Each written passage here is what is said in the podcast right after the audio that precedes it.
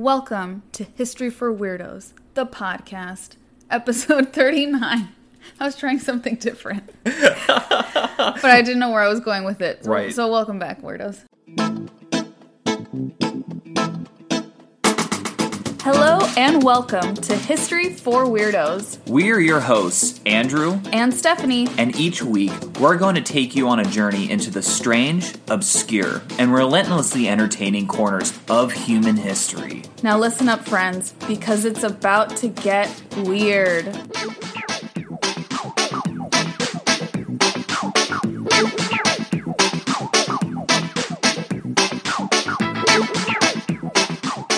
Welcome back, Weirdos. This is episode number 39 of History for Weirdos. And Andrew has a story for us, I presume, because I do not. So Right? I'm- oh, you, I I'm supposed to. Uh, uh, uh, uh, uh. it's your turn. Oh, that's my turn. Well, yes, as Stephanie said, welcome back, weirdos. And uh, we apologize for coming out a day later, but I just had too much stuff to do yesterday, and um, yeah, here we are. So Progress over perfection. Exactly.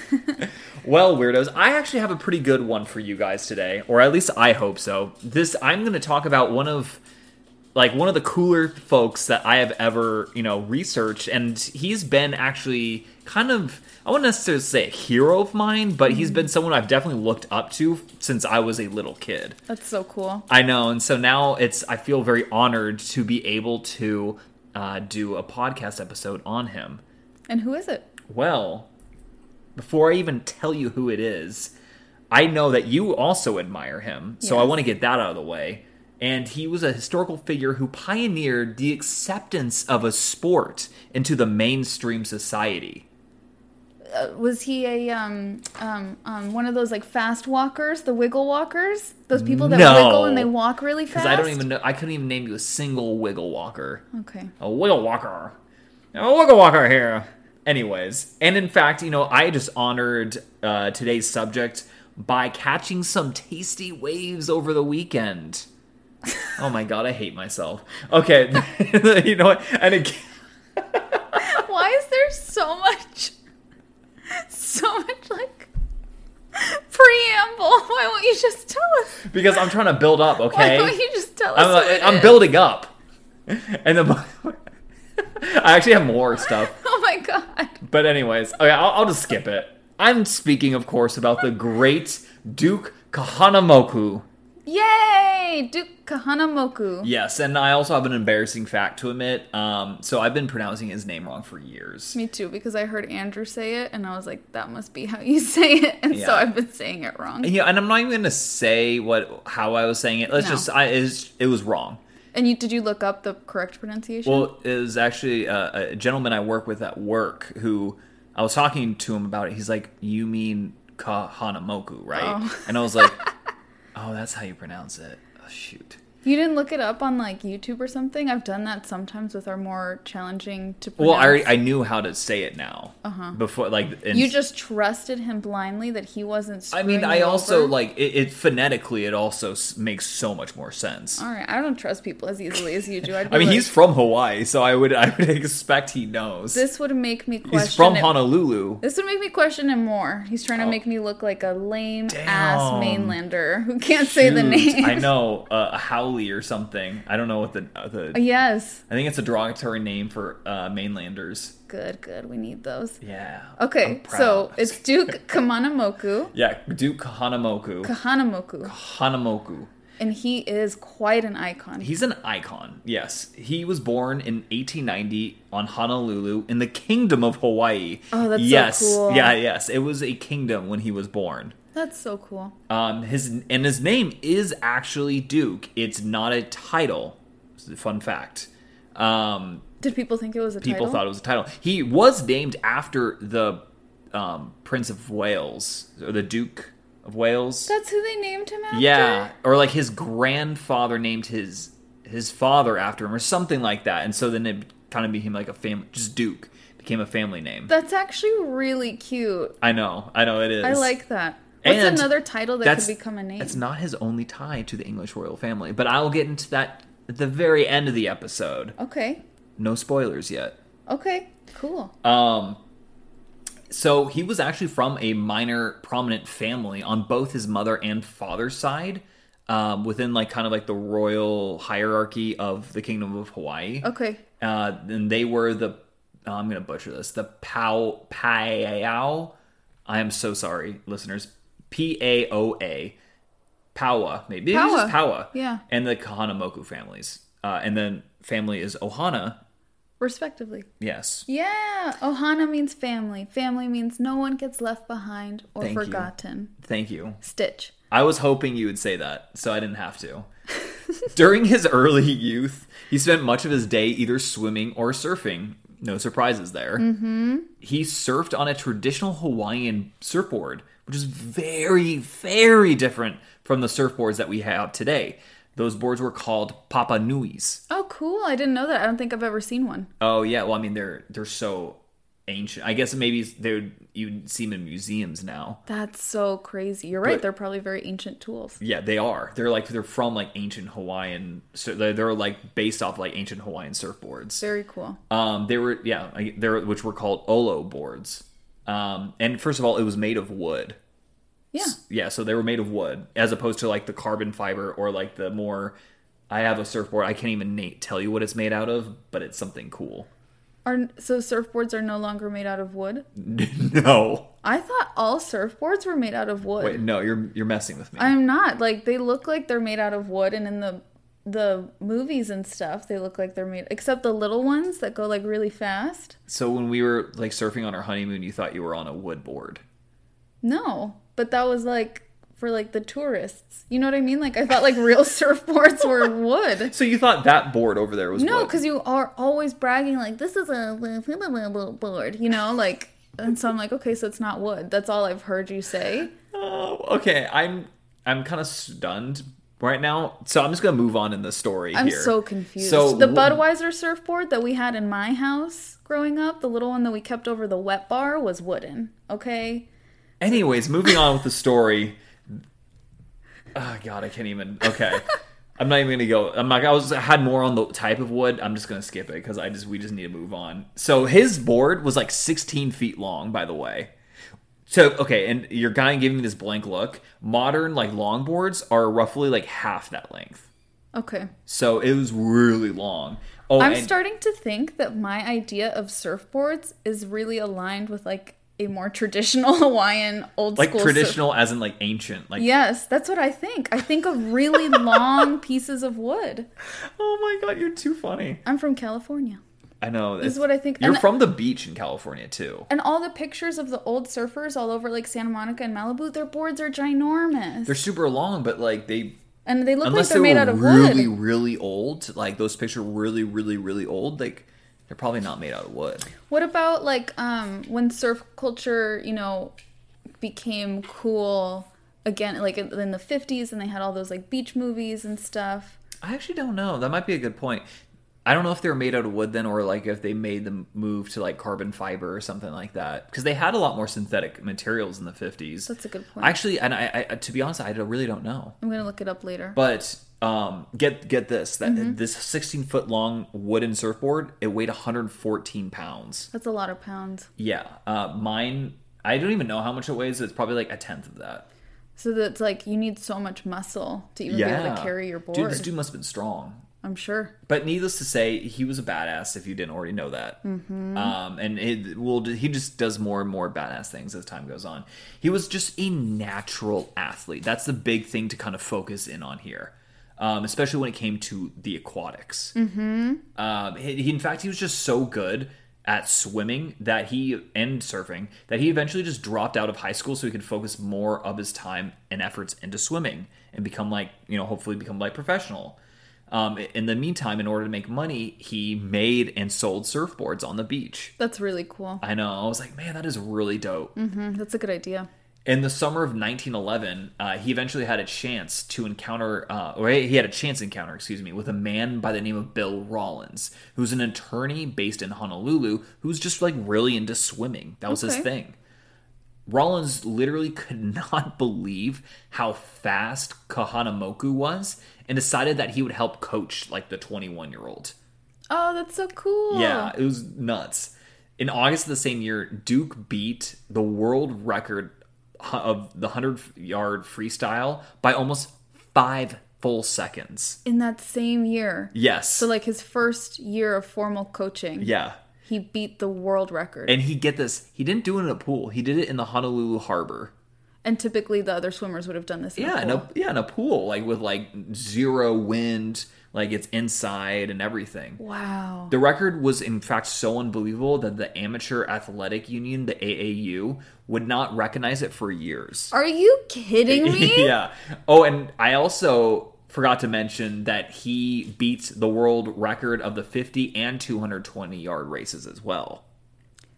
And were those recognized? No, those were not recognized either. Wow. Regardless, that's so rude. screw the AAU. He was legendary. They probably really didn't think like that a, a Hawaiian kid could like compete at the same level or whatever. Like how ignorant of them. Pretty much, yeah. That's crazy. Yeah. Before we continue on with this narrative, um, I just want to mention that at this point he became a Freemason because you know what? Just why not? What? Yeah, he became a Freemason. And if there are any Freemasons that happen to be listening here, it was of the Scottish Rite branch. I have no idea what that means, but if you do, let us know. That's crazy. And when uh, you said around this time, so in his early twenties, Yeah, like 21. that's nuts. Like a rough. It, it, I can. I. It was hard to pin down exactly when the date was, but that was it was it was around this time. I have a question. Sure. Is it not supposed to be secret that you're a Freemason? No, I don't think so. There's this guy hmm. I follow on TikTok that like talks about it. Like there are certain things he can't talk about, but generally he's like, yeah, it's pretty well documented. Also, like famous people who are Freemasons and such. That's really interesting. I would think it would need to be more secretive. It's not like the Illuminati. Well, it's less cool if it's not a secret. I think, yeah, I don't know. It's just a fraternal organization. Interesting. Yeah. Well, anyways, let's go just go back to the story here. The AAU was curious about this kid, however, this upstart from Hawaii, and they decided to invite him out to California and the mainland to test him. Like, see what's his mettle. Uh, his money was tight though, unfortunately, in his family. So Rawlins and his friends organized potlucks and raised funds for him. The assholes at the AAU weren't going to pay to bring him to California to test him. I mean, are you even remotely surprised though? Oh my, that's so infuriating. They're the ones that don't that are like questioning his integrity and they're like come over here so we can question your integrity in person. Pretty much, yeah. Okay. But yes, very sweet. Very sweet that the people were rallying around him when they shouldn't have had to. Right. Just going to say that. but you know i i thought it was it was a beautiful sentiment um but you know i will say his time in the mainland united states uh, was tough to put it lightly I bet. For obvious reasons um Not I- obvious to everyone. not obvious to everyone that's why i'm going to explain it uh, duke was a dark-skinned native-looking person so he faced a lot of prejudice all across the country from los angeles all the way to pittsburgh Which is so Yeah. awful to think about. And you know what? How this badass responded? How? He just beat everybody in the pool. he beat everybody. He's like, you know what? I'm just gonna kick all your asses. Yeah. That's what I'm gonna do. He swam in races in Los Angeles, Pittsburgh, and Chicago, winning them all. Wow. The spe- the spectators, especially in Pittsburgh, ridiculed him at first. But when he literally beat the world record again, those same spectators all of a sudden were like, "Oh my god, this guy's amazing!" And they were cheering him on. You just started cheering him on. That is ridiculous. Yeah. Huh. That's all I have to say about that. Mm-hmm. Huh. He was now, though, the, the good thing is, he was now qualified for the 1912 Olympics in Stockholm. Oh, that's incredible. Yeah. Like so early on and like he had just started competing. Yeah, exactly. Like, I mean, he's literally 22 years old. He just started competing the year prior, and now he's qualified for the Olympics. And it was on this boat ride over uh, to Stockholm where he met fellow Native, you know, American legend Jim Thorpe.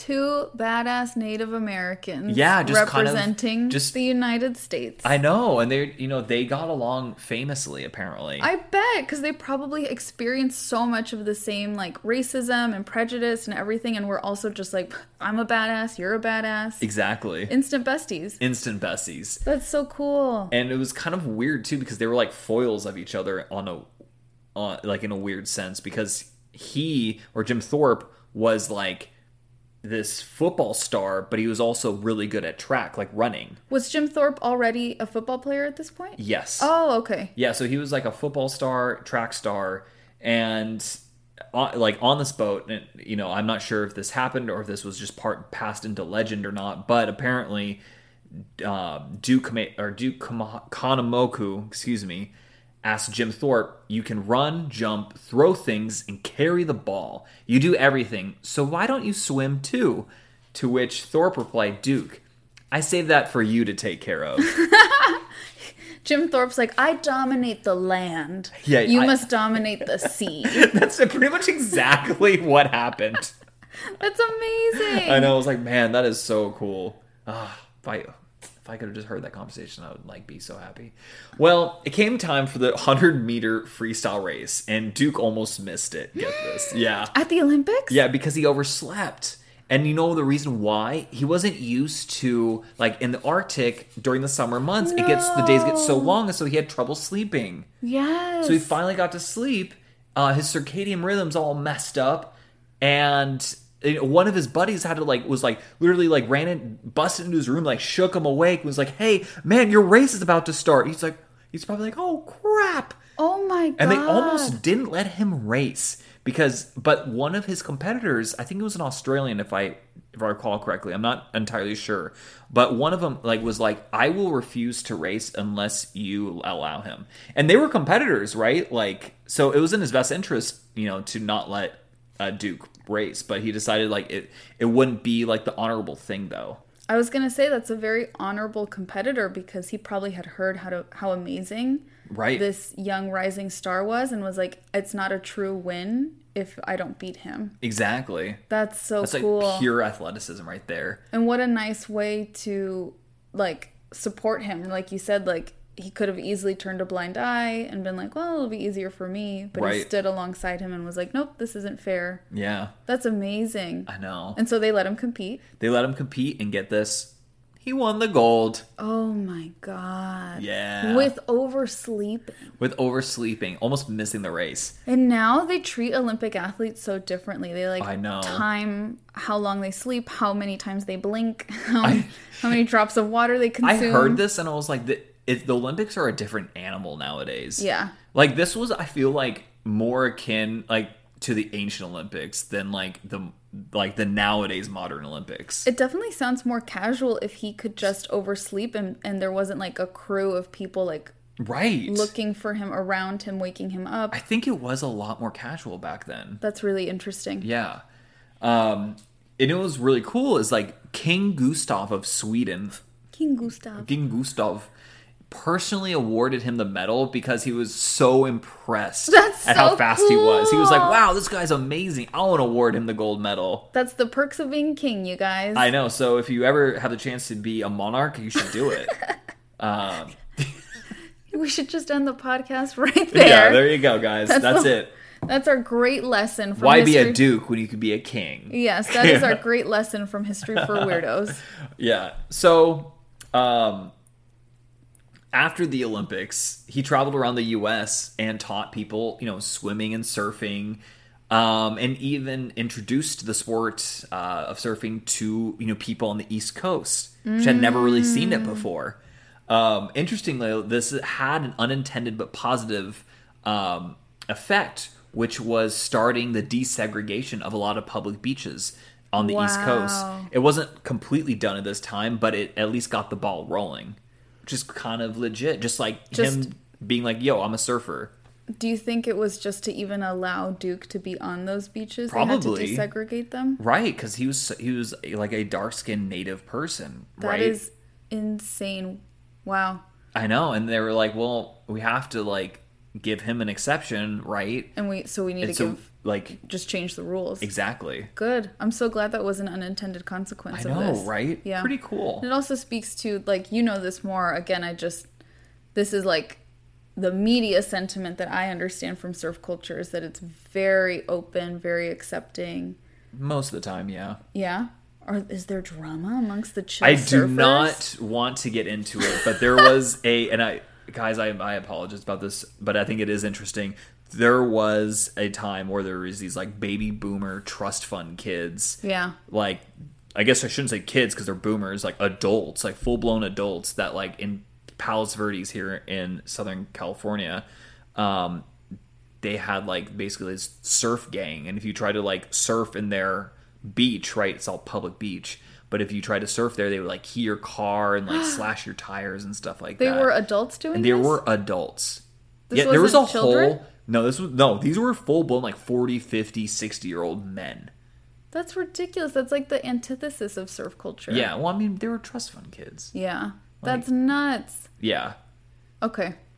So but yeah, there was a whole drama. expose on it, like Oh, in one really? of like the yeah magazines or or newspapers here. Yeah, it was really interesting stuff. Google it, weirdos. Google it. Google it. But anyways, I, I don't want to. Yeah, going back to Duke though, our boy. Um, Australians love Duke. They loved him. yeah, like Big fans. big fans. Like literally, they really were. Um, in 1914, he actually went to Australia to race and train with the Aussies and received an incredibly warm welcome there. Yay. Unlike the mainland United States. Unlike his own, I guess, own country. His own country. That's ridiculous. Yeah, and he was a huge sensation, like wherever he went. I Um, bet. because like he was like, oh my god, this guy's like a crazy good swimmer. Um, and get this, he spread surfing to Australia. wow. So What a beautiful legacy. I know because he saw basically, and I'm gonna like, this is so bad, but I'm gonna be like like a total like surf bro here. He basically saw a bunch of tasty waves that were going unridden, and he's like, I can't have Mm-hmm. this this. can no longer stand. This can this can no longer stand. And so what ended up he ended up doing was he bought a sugar pine plank because it's not like he's carrying a surfboard with him to Australia. Um, again, this was over 100 years ago. They're like it's not like you have the carbon fiber boards of today. Um, and he bought this sugar pine plank and spent all day shaping it into an eight foot nine inch board, which he then used to surf the waves in freshwater beach in Sydney. Very cool. Very, very cool indeed.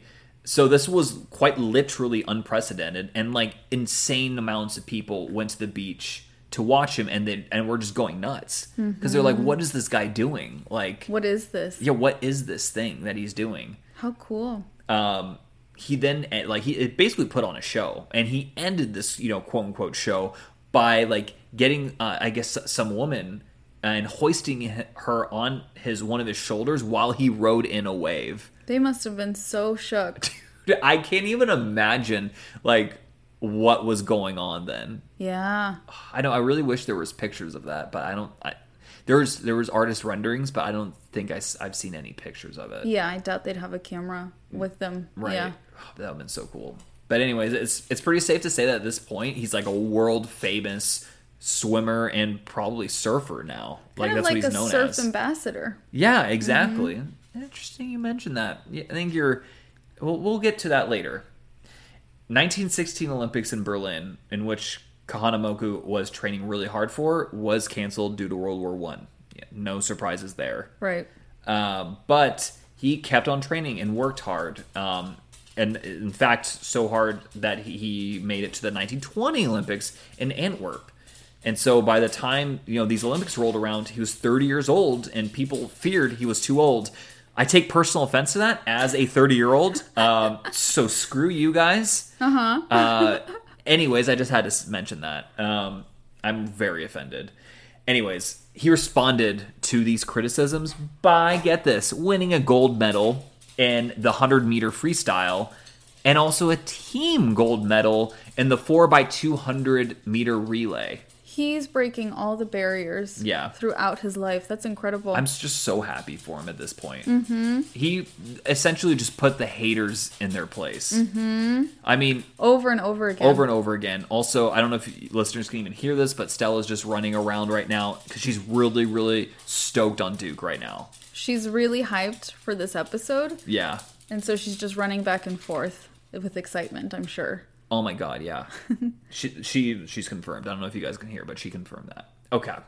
So I would just want to go on and mention that um, he was so popular at this time that he had to have a chaperone with him because folks would just straight up mob him.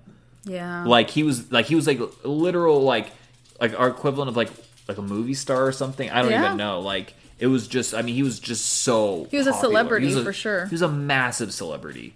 Um, he would also go on to compete in the 1924 Olympics, winning the silver medal just barely. He almost won the gold, and was planning on racing in the 1928 Olympics as well, but was you know unfortunately taken out by illness. Mm. You know, like in the 1928 Olympics, he would have been like 38 years old. That's incredible. Yeah, and as a 34 year old, he won a silver barely. I think losing to someone much younger than he was That's insane. and he was just dominant at the sport of swimming at this time. Mm-hmm. Um, so one of my, and I think why he's a hero, or you know, hero person I look up to, whatever, um, comes from this story, and which is my favorite story of his that took place in my hometown of Newport Beach, California.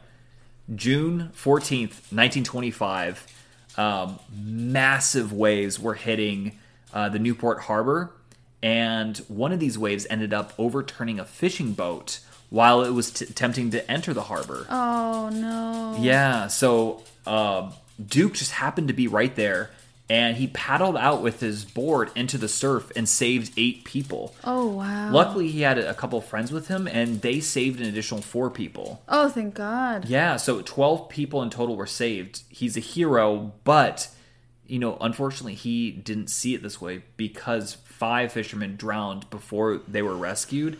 And um, I think he took that very hard, like as a, almost as a personal failing. And That he, those people passed, even though he saved all those lives. because he didn't save everyone, and so I think he took that really, really hard.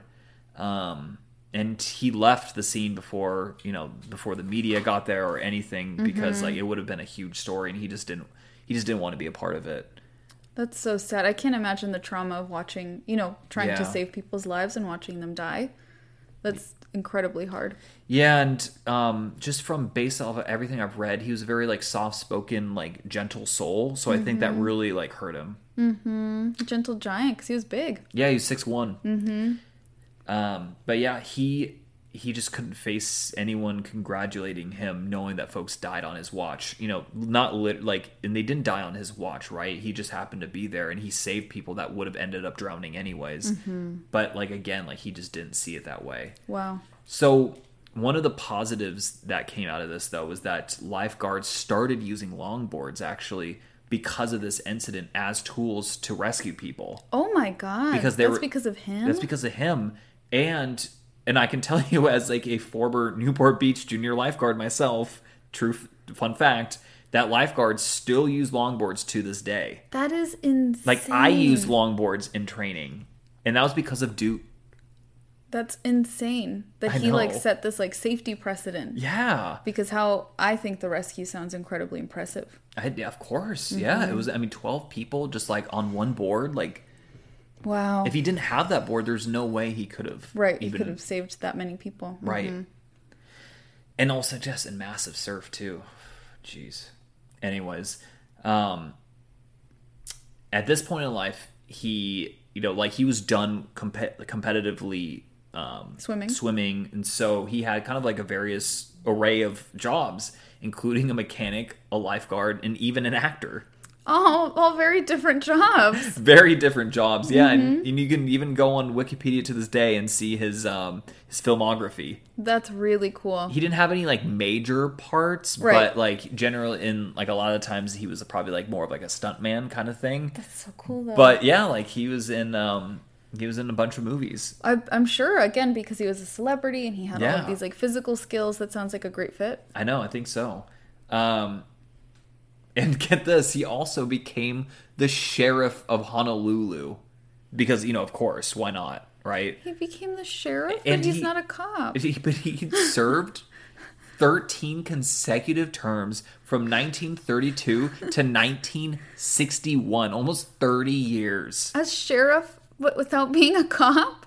Yeah. That's incredible. So he like basically to put that in perspective for us, like like sort of towards the beginning of like the Great Depression, right? Mm-hmm. All the way through World War II and into right like all the way in the 50s and like into like the basically the year that JFK got um uh, no, the first year of JFK's presidency. Mm-hmm. Like that's crazy. Yeah. And it was during this time that he met a woman by the name of Nadine Alexander at the age of, and so, and also at the age of 50, he uh, married her.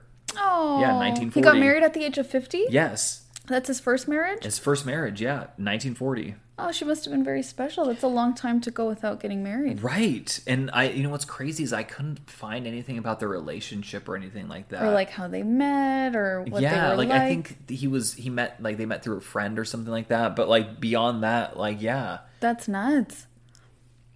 so um, kind of like a, just a quick aside when world war ii bro- broke out or broke out he did work as a military cop Okay. So That's he was good. an So MP. He, he he obtained some policeman He's- experience in the middle of his sheriff. but interestingly though uh, kind of something kind of crazy happened um, in the terms of like the grand legal proceedings of like the united states he was involved in a supreme court case duncan v kahanamoku What? Yeah, um, it's actually kind of a la- somewhat landmark case because like it involved the legality of a military policeman, Kahanamoku in this case, arresting a civilian, and the the courts eventually found this to be unconstitutional. And sorry, Duke, but I kind of agree with them on that one. Um, Yeah. I I, I agree. I think you know World War II, this shit was happening, but I agree with the courts. but how sweet that he he probably saw the dude doing wrongdoings Yeah, and I think it was because he was drunk or something. and like, was like, "You need to calm down." Yeah, because I seriously doubt that like he was going on a power trip. That was Yes. just so not his Yes. his like mo. So a loss for him. A loss for him, and I agree. But at the same time, you know, the guy probably had it coming. Yeah.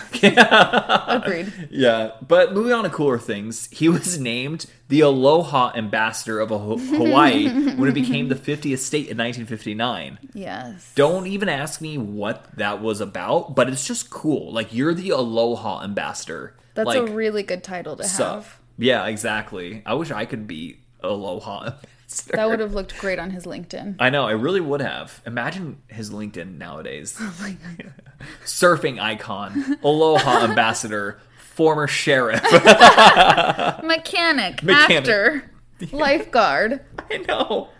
So, I mean, he obviously embodied the Aloha spirit, Mm-hmm. Avi. Um, so maybe that's why. But again, what it even did, or what he did during it, or like what his responsibilities were, I have no idea. Mm, Maybe it was just honorific because he did bring so much awareness of Hawaiian culture to the mainland and the world. Mm-hmm.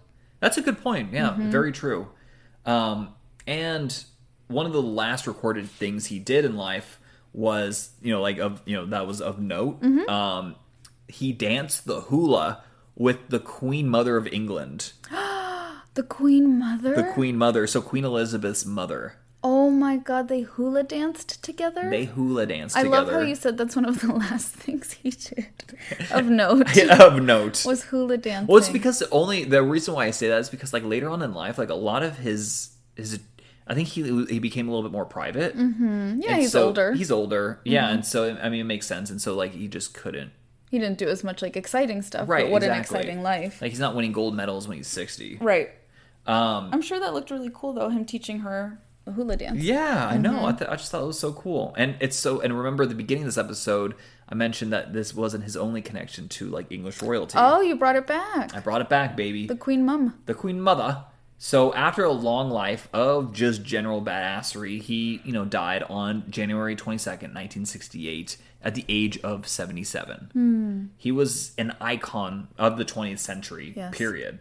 And was but and also was the first person to be inducted into both the swimming and surfing Hall of Fame. And he was also induct- inducted into the Olympic Hall of Fame as well. Wow. Um, there's also a bar in Malibu, California, on PCH that was named after him. So you know, there you have it, folks. That's obviously the biggest thing of his legacy. My mom and dad love it. It's called Duke's. It's called Duke's. That's yes. where all the pictures are of Duke and of all the big old wooden surfboards. That's where I got those images. Oh yeah, they're probably head. from like the 20s and 30s. Then I'm guessing. Mm-hmm. Um, yeah, it's pretty dope. It's a good restaurant. I recommend it. Yeah. if you all want to go. I drive by it all the time. There's a nice Well, view. All the time, but yeah. And so there you go, guys. That was the life and legacy of the Big Kahuna, Duke Kahanamoku.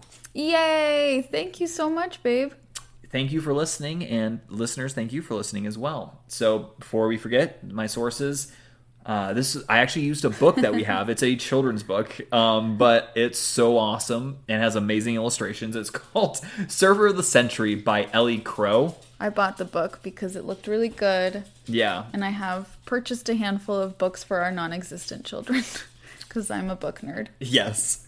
Also, dukeswaikiki.com, Surfer Today, Encyclopedia Britannica, and our favorite, of course, Wikipedia. Awesome. Yes. And also, do check out the children's book if you have children or you enjoy children's literature. Surfer of the Century. Surfer of the Century. That's where you saw like the really pretty artist renderings, right? yes, I mean, mm-hmm. really, really pretty. And it's just, I don't know, it's just really cool. I think this person did like a decent amount of research as Yeah. well. Yeah. So it was nice just kind of lean on her work. And I'm glad it, yes, it served as a reference um, document for you. Yes, exactly. So, boom, there you go, guys. Well, thank you so much, Weirdos. That was an incredible story. I loved learning more about this icon. Like, I was going to say surfing icon, but just icon in general. I think he was just an American, like, 20th century icon. Yes. Like, period. Absolutely. Um, so thank you all for listening. Check out our Instagram at History for Weirdos for pictures related to this episode. You can follow us there, leave us comments, message us. Um, messages are harder for us to get to, so if you have like an episode request or anything like that, definitely leave a comment and we'll see those more quickly. You can also email us at historyforweirdos at gmail.com. And do not forget to rate, review, and subscribe because course. it's super, super nice and it means a lot to us. And we really appreciate you all very much. Yes, thank you, guys. And until next time, weirdos. Until next time. Adios.